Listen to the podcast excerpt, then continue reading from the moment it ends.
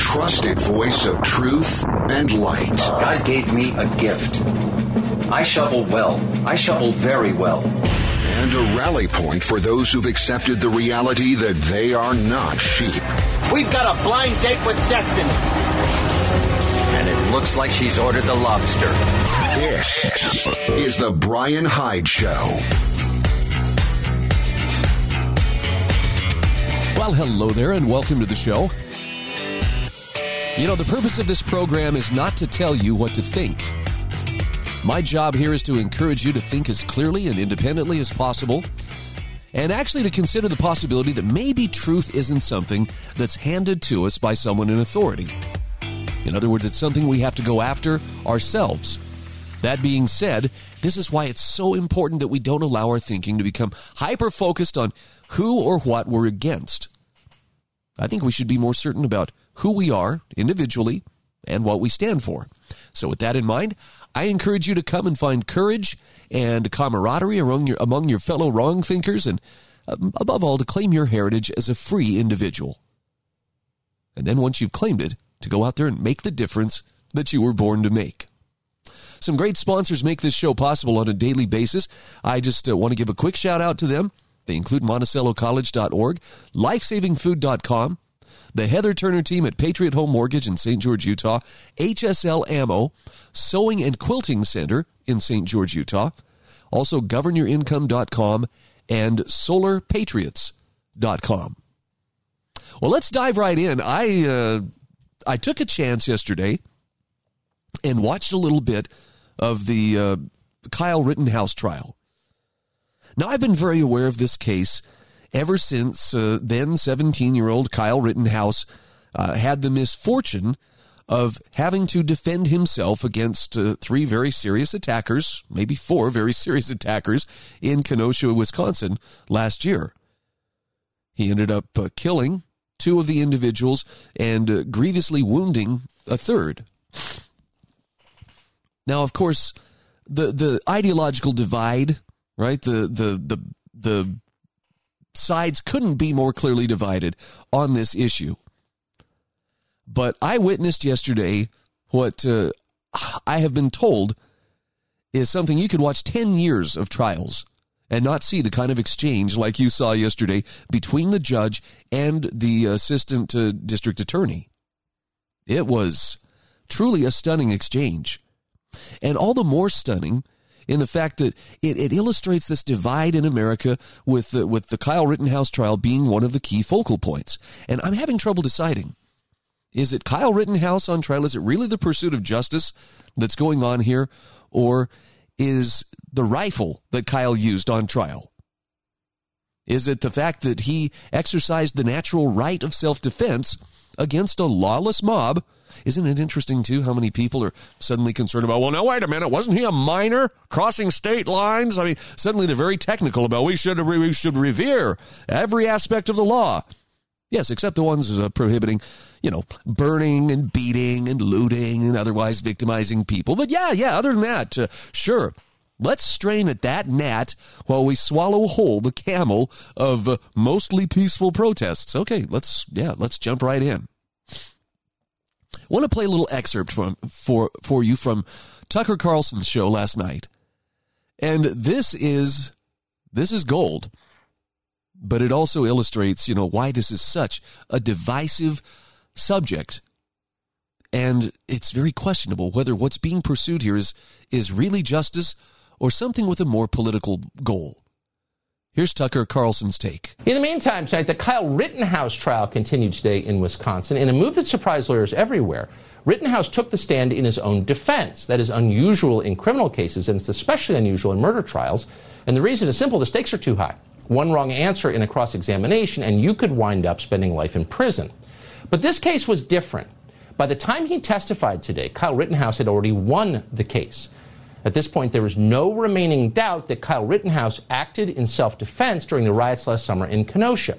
Every shot Rittenhouse fired was captured on videotape and from multiple angles. Every single witness who testified this week at the trial confirmed exactly what happened.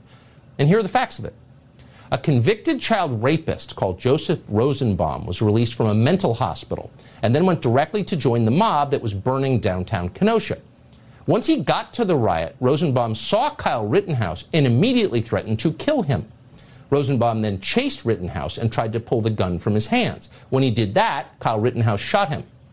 So Joseph Rosenbaum died as he had lived, trying to touch an unwilling minor. Okay, I'm going to stop him there, but woof. You should see the Twitterverse right now. I mean, you know, Twitter is just absolutely ablaze, figuratively, with uh, with people who, on the one hand, are are very convinced that hey, what Kyle Rittenhouse did was was uh, regrettable but necessary. He was forced into a situation that he didn't want to be in, which is running for his life from a mob that's shouting, "Get him! Get his ass! Get him!" You know, and and very intent on doing harm to him. This came out very clearly, by the way, in, in the trial. But the the crazy thing is, there's there's another side that totally looks at it as well. You know, Kyle basically got himself a bow and arrow and he crossed state lines to go hunting orcs, and that is just reprehensible. So I don't know. A lot of people seem to think he is absolutely a murderer beyond question. And by the way, you can thank much of the legacy media for those misconceptions. People who take the time to actually watch the live proceedings of trials or actually sit in the courtroom often are going to come away with a very different view of what happened versus what the media is reporting and, and especially what the legacy media is spinning it to be. This is something I witnessed firsthand for myself a little over four years ago, sitting in a courtroom in Las Vegas in federal court watching the Bundy family on trial. How the media reported ended up having to change because they just couldn't keep up with the facts uh, because well, the facts that were coming out were showing that it was the government that had more egg on its face. It was the government that was in the wrong, that was the instigator, that was trying to provoke and antagonize some kind of a, a deadly response from either the Bundy family or from those who were there trying to protect them. So, you know, I, I don't I don't want to make this sound like I'm, I'm cheerleading for Kyle Rittenhouse I don't know if, if you haven't seen the video clip of him breaking down on the stand as he's trying to describe what happened at the time he shot uh, Joseph Rosenbaum.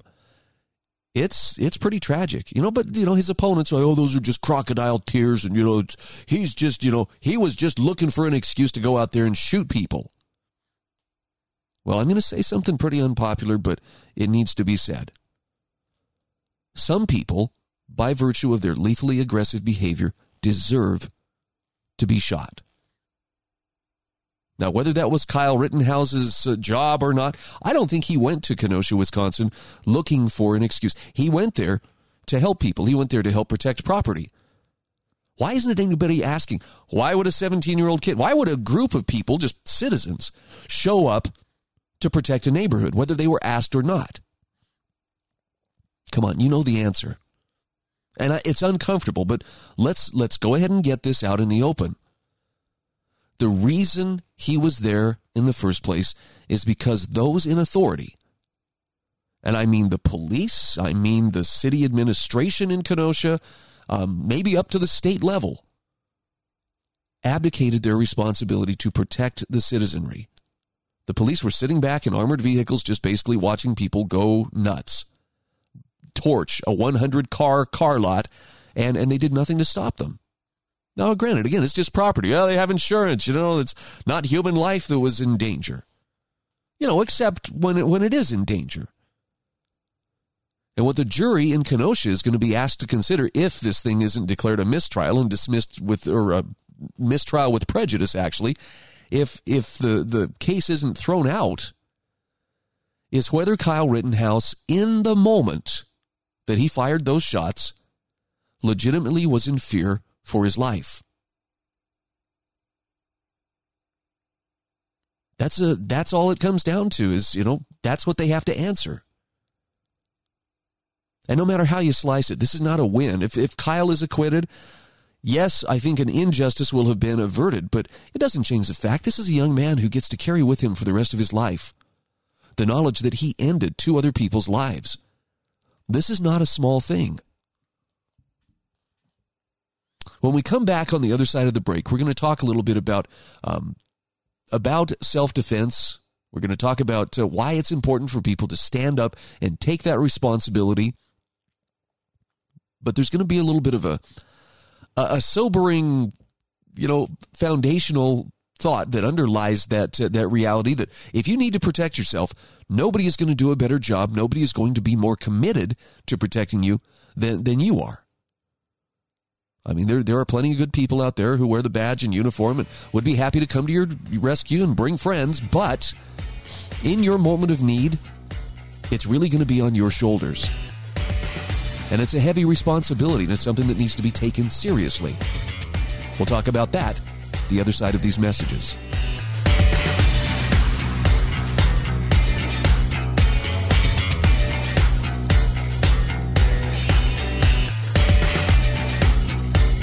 This is the Brian Hyde Show.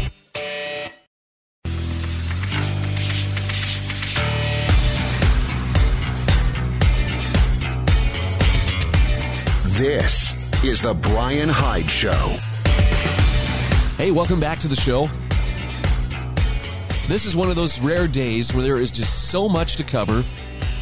I'm actually just a little bit concerned that uh, that I will not be able to cover all of it. But here goes. Let's dive right back in. So we've been talking about the uh, the case of Kyle Rittenhouse. He is a hero to some. He is uh, the devil to others.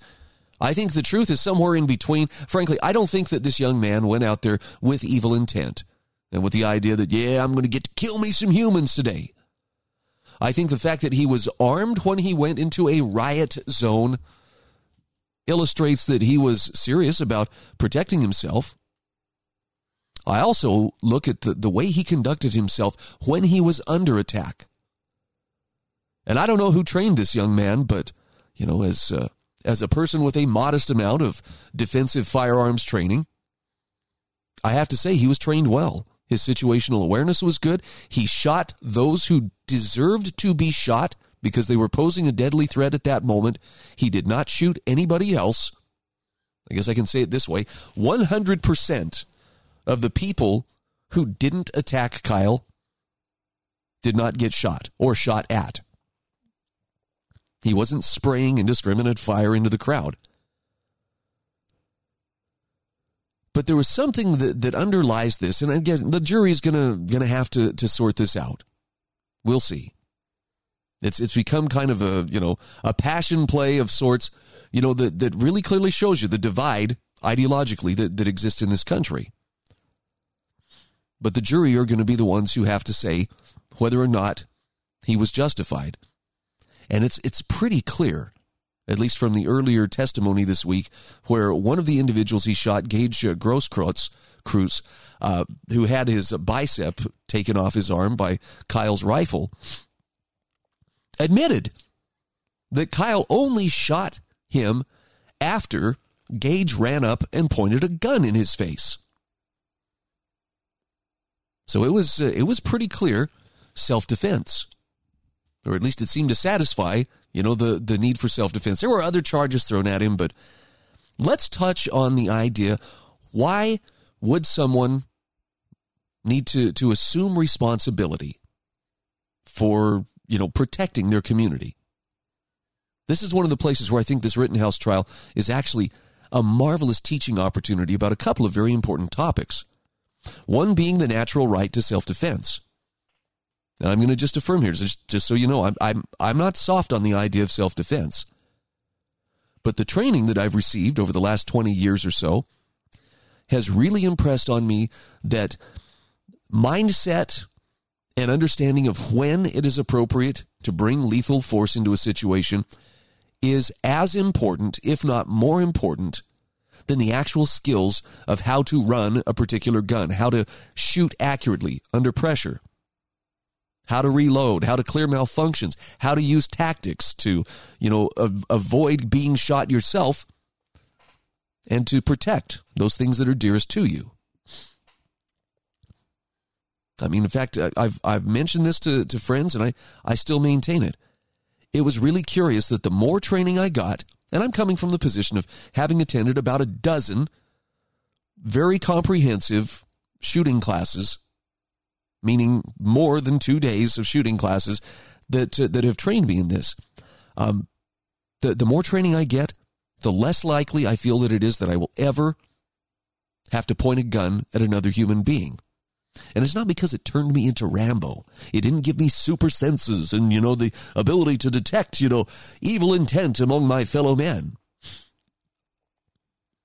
I just understand that awareness is a big part of staying out of trouble. And I believe uh, Massad Ayoob, who for many years has taught that the best gunfight is the one that you avoid. So if a person is paying attention to what's going on around them, they can pick up on clues that, hey, this person is really keying in on me, or this person's movements, or these people's movements correspond with my own in a way that's making me think maybe they have something uh, up their sleeve. And most criminals are just looking for easy prey. They're looking for somebody that they can quickly victimize and scurry on their way like the cockroaches that they are. When someone shows awareness, that disrupts their ability to be able to attack by surprise. And surprise is usually what's what's working things to the criminal's advantage. Somebody with their head down, looking at their phone, their mind a million miles away, is very different from a person who is walking down the street, carrying themselves with confidence, and actively looking at what's going on around them. Criminals understand this, predators understand this. They're looking for something that looks like food. They're not looking for something that's likely to fight back. But you have to consider that even in the best possible situation, that is something where a jury would look at this or a grand jury would look at it and say, no, Bill, we're not going to charge this person with any kind of offense for having shot another person or killed another person in self defense because it's so clear cut, even in the best situation. You are still very likely to experience uh, any of the following, maybe all of them. You will probably lose your job because you're going to be in the paper. Your picture, your name, the publicity, no matter how justified. You take another person's life it is going to have negative implications for your employer. Your, your marriage is likely to end. The stress of going through a trial, which, uh, you know, you're going to need, you're talking probably a six figure kind of uh, legal bill by the time it's all done. And again, this is when things go right. This is not when there's any questionable idea about were you justified or not. Your kids are going to have to be uprooted. You'll probably have to move them to either a different city or at least a different school because they will be subject to the tormenting of their peers. Hey, is your dad a killer or your mom a killer? There's likely to be PTSD. There's likely to be years of nightmares, depression. And this is when everything goes right.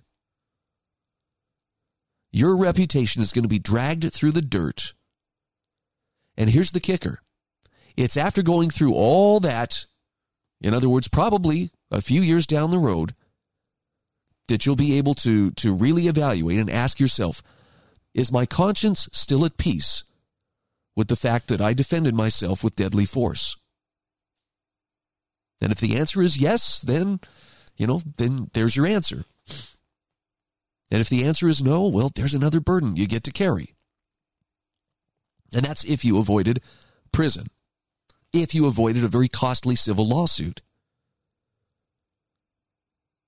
So I'm not trying to tell you, therefore, be a pacifist and do not defend yourself, but I'm just suggesting that even in the very best of situations, it's not going to be a fun ride.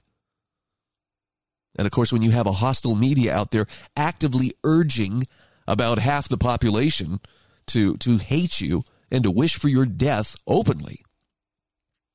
Yeah, that's that's a big problem. That's about as ugly as it gets.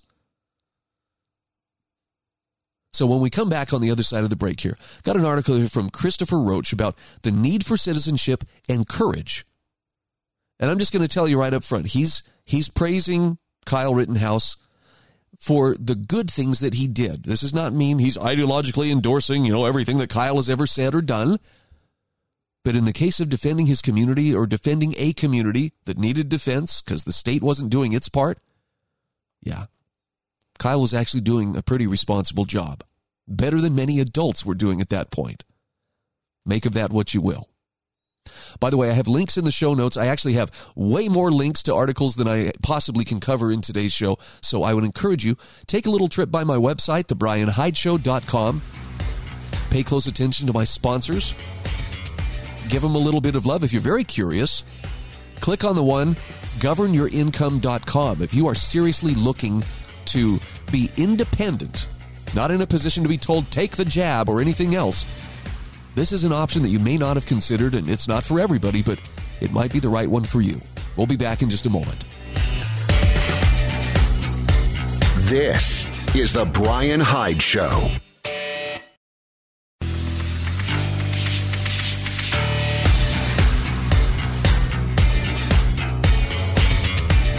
This is The Brian Hyde Show.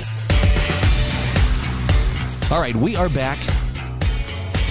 I hope that uh, I'm not adding fuel to the fire with, with the topics I'm covering so far, but this uh, this Kyle Rittenhouse trial has been such an interesting thing. And, and to see the vindictiveness with which the uh, prosecution has continued to go after him. I've never seen a judge scream in his courtroom like the judge was screaming at uh, ADA Binger yesterday in uh, in Wisconsin. It was crazy. I mean, the judge was so mad his chair was shaking from how forcefully he was shouting at this uh, this prosecutor. That's something you don't see all the time.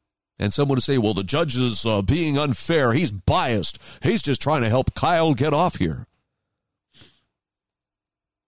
But let's hope that justice prevails. I'm confident it's it's going to, but probably not in the way that uh, some people, at least half the country, seems to think. Want to share with you an article here from Christopher Roach. This was published on American Greatness or amgreatness.com. Citizenship and Courage. Now, the subtitle here is The World is Better for Young Men Like Kyle Rittenhouse Defending Their Communities. Christopher Roach says in recent weeks, a series of high profile criminal cases stemming from private citizens acting to protect their communities have been in the spotlight. A young Kyle Rittenhouse worked with other volunteers to protect Kenosha, Wisconsin from violent Antifa and BLM rioters. He ended up being attacked and defended himself from a violent mob, killing two and wounding one in the process. Now, in Georgia, a father and son, frustrated by a series of thefts, tried to stop a suspected burglar, Ahmaud Arbery. Arbery ended up charging them and reached for the son's gun, only to be shot dead in the melee. Now, one person's or one man's courage is another man's rash vigilantism. And critics say Rittenhouse and the McMichaels were stupid and full of bloodlust for getting involved. They should have left those matters to the professionals. Now, this cautionary message is widespread. It does not come exclusively from the left. That's true. There are a lot of finger waggers on the right. Well, he never should have been there in the first place, and never should have crossed the state line with guns. And who gives a gun to a kid? Okay. Easy there, Karen. Pull up a chair. We'll, we'll explain why. In this case, Christopher Roach talks about the managerial regime citizen. And he says professional civil service and bureaucratic systems are the foundations of the managerial state. Now, the system justifies itself because of the perceived benefits of specialization professionalization of government tasks, jealous guarding of bureaucratic turf, similar to private sector unions. The extensive state bureaucracy encourages a different relationship between the state and its citizens. Under this system, citizens are more like consumers or spectators whose electoral control consists of symbolic no confident votes at most, no confidence votes rather at most. Criticism, initiative, and input into matters of government are usually looked at skeptically, as evidenced by the recent deployment of the FBI against parents who dared speak out against critical race theory. As Terry McAuliffe infamously summed up the matter, I don't think parents should be telling schools what they should teach. So, without getting into a pedantic discussion of democracy and republics, it's fair to say that the United States evolved quickly into a democratic republic. The Republican part consisted not merely in the existence of a constitution and the conduct of elections, but also from citizen participation in various government functions. Whether it was in the jury system, the militia, the posse comitatus, or acting as part-time citizen legislatures, legislators rather. He says Alexis de Tocqueville observed that the great genius of Americans came from the people's capacity for organization and problem solving without the need for official intervention, in contrast to continental Europe. Tocqueville said, In the United States, as soon as several inhabitants have taken an opinion or an idea they wish to promote in society, they seek each other out and unite together once they have made contact. From that moment, they are no longer isolated, but have become a power seen from afar whose activities serve as an example and whose words are heeded. End quote. So to flourish, a Republican system needs more than just voting, but also patriotism, public spiritedness, and courage. Mere self interest would never counsel one to resist threats while serving on a jury, or rush to the barricades to protect against an invading threat or inconvenience oneself to help the victim of a crime.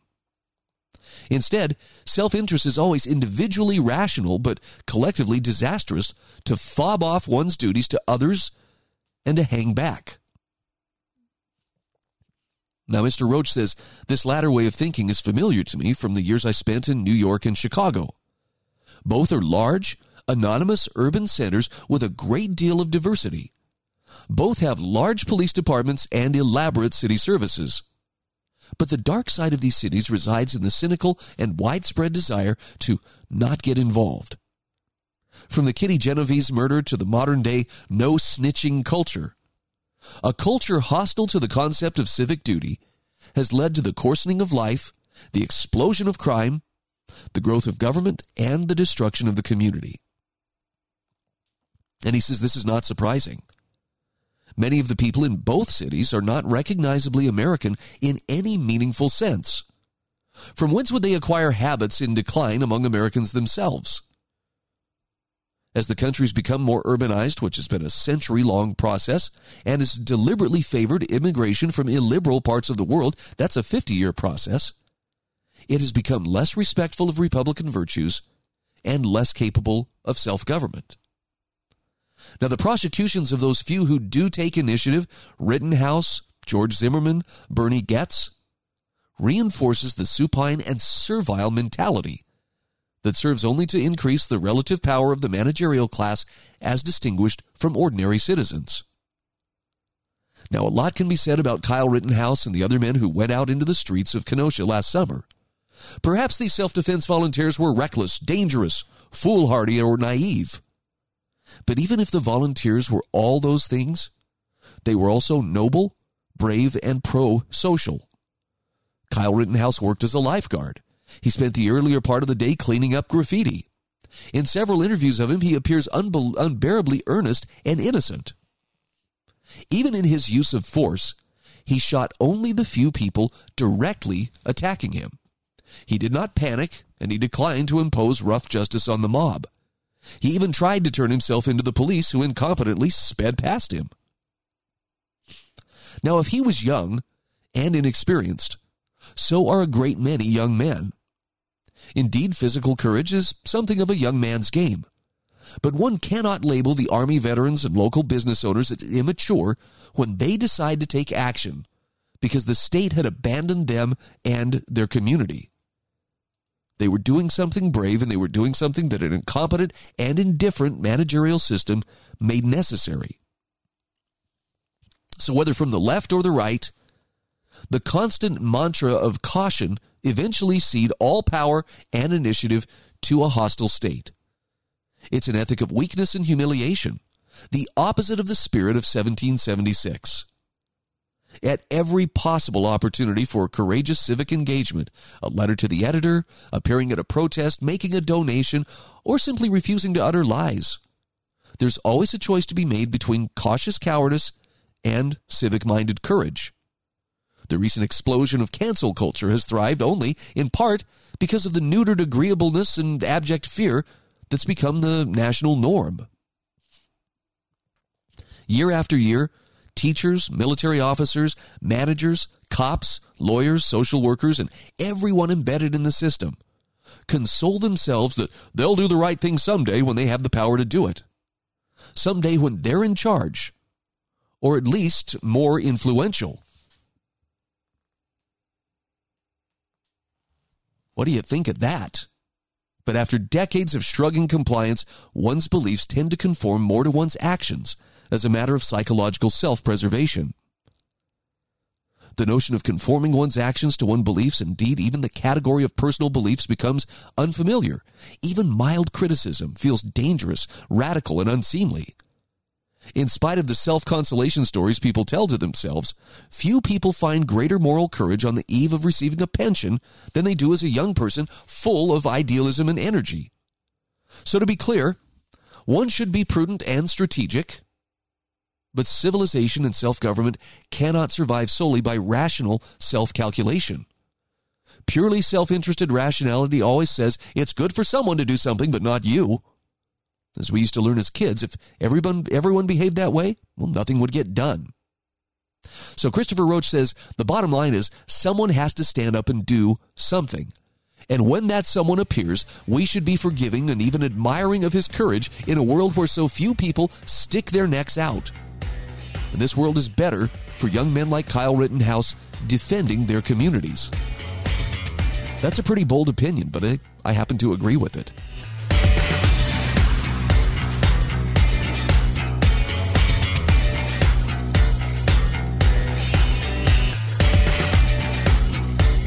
This is The Brian Hyde Show.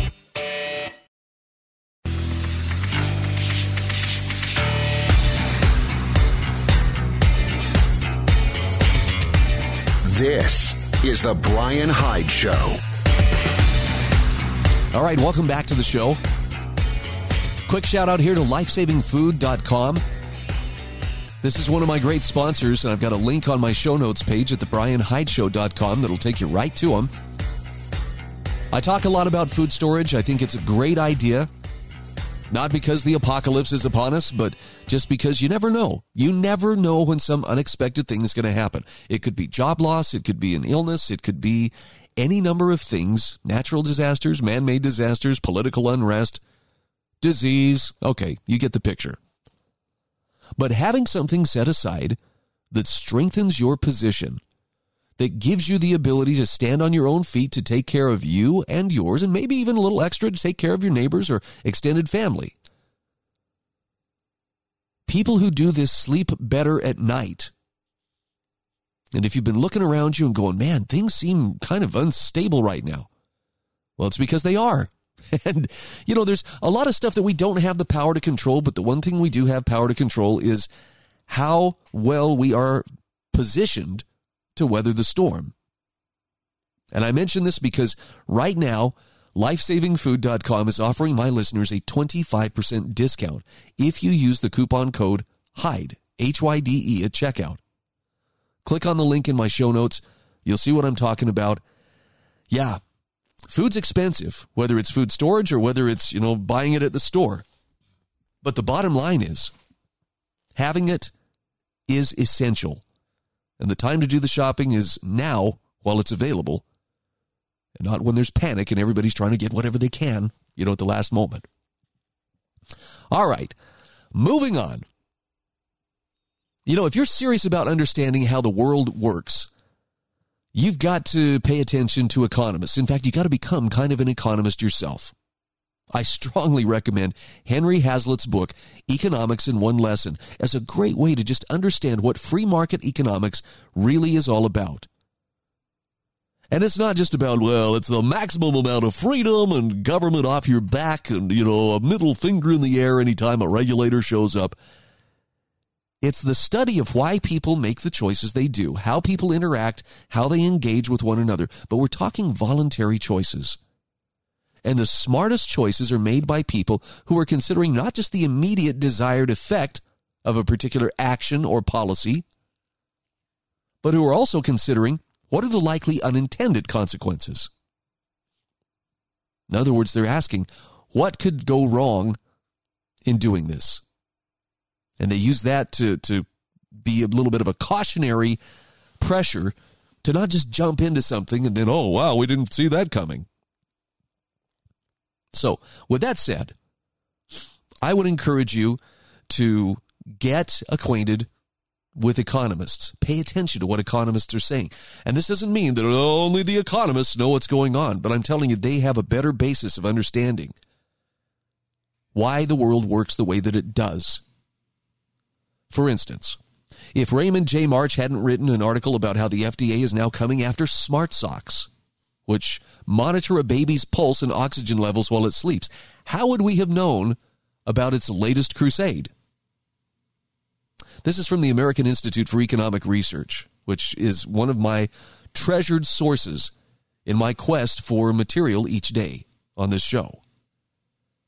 I'd never heard of smart socks before, but uh, listen to this.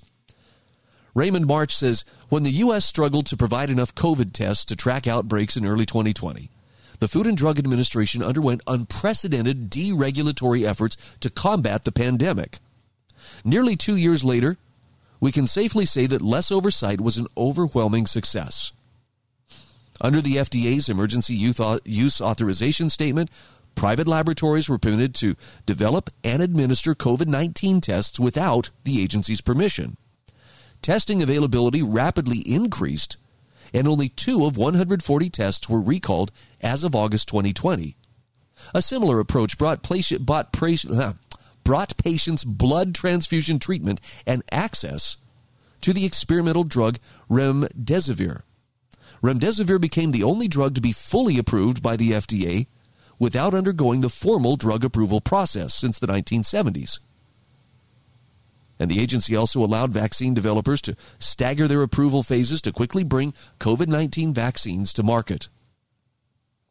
But the FDA's recent crackdown on a long standing and reputable product is a sudden and concerning return to its pre COVID ways. So last month, the agency sent a warning letter to Owlet regarding its very popular Smart Socks, which monitors a baby's pulse and oxygen levels while it sleeps. The letter states that the FDA now considers the product to be a medical device, requiring it to be approved before it can be legally sold on the market. Consequently, Owlet was asked to remove its product from the market or face seizure, injunction, and civil money penalties. But why is the FDA coming after the Smart Sock now? Owlet's product has been on the market since 2015, releasing three editions and helping to monitor over 600,000 infants while earning the trust of millions of parents. It's also commonly used in the UK, Canada, and New Zealand, where it has never generated safety or efficacy concerns. Perhaps more confusing than the FDA's strange timing is its willingness to remove a product that literally saves lives. Oak Bend Medical Center estimates that between 10 and 15 percent of newborns receive treatment in a neonatal intensive care unit for a variety of post birth concerns. Now, many of these infants require further monitoring of vital organ functions for long periods after they're released. Owlet's product helps to provide this critical role, and many grateful parents can attest to this. Thankfully, declining over the past decade, nearly 2,300, thankfully declining over the, next, the last decade, nearly 2,300 infants still perish annually from sudden infant death syndrome, or SIDS. And although the causes of SIDS are frustratingly difficult to determine, careful attention to vital organ function can save lives. So, is safety worth the risk, or more safety worth the risk of removing products from the market? See, the smart sock isn't perfect.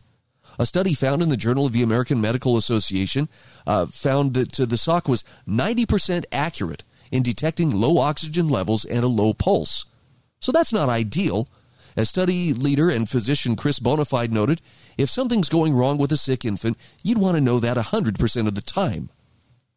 But the choice parents face is not picking between perfect or imperfect monitoring devices. And in this case, we're being reminded the FDA has never approved a completely effective product because no such product exists. Instead, as economist Robert Higgs has previously explained, the FDA's only authority is to remove or prevent products from reaching patients and parents. So, in many cases, this leaves patients with few or no options to treat or help monitor serious medical conditions. As Raymond March points out, the FDA historically prevented antidepressants, insulin, and beta blockers from reaching U.S. patients decades after they were treating patients in Europe. Today, patients who hope to receive genomic, meaning genetic based and tailored medication, often can't receive treatment because the FDA's approval process is ill suited to test and approve these medications. Now, the Smart Sock and those who depend on it are in a similar situation. After the Smart Sock is removed from the market in the coming months, it will be placed under review for several years until it's approved. Currently, there are no FDA approved devices that track both pulse level and oxygen intake for infants. There is only one FDA approved oxygen intake monitoring device for infants. The cost of the agency's decision is hundreds of thousands of infants going without a highly reliable monitoring device and countless sleepless nights for parents fearing for their child's health or life.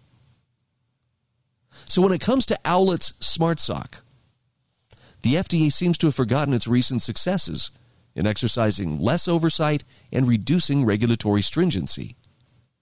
Considering the FDA regulates nearly 40% of all consumer products, its recent actions are a strong cause for concern. And Raymond March says, as a health economist, I'll be monitoring the situation closely. That's a nice touch. So I've got a link to this in the show notes at thebrianhydeshow.com. I hope you'll take a look. I hope you'll I hope you'll do some delving into these topics on your own. You probably already are, but uh, in those show notes you will find well well sourced and uh, well researched information that will allow you to proceed forward on your own quest for knowledge. I mean, look, I could sit here and I could spoon feed you the pablum all pre chewed and just like a baby bird. Here, let me just regurgitate this into your mind and then you can go out and parrot whatever I'm saying. But that's demeaning to you, and it's it's demeaning to me too. I don't want to treat you like a child because you're not. I do want to give you information that hopefully sheds some light on what's happening in the world around you, and above all, as I mentioned earlier, leaves you more certain of who you are and what you stand for than simply who or what you're against. So, knock on wood. That's what I'm trying to accomplish here. Let's hope some good is being done.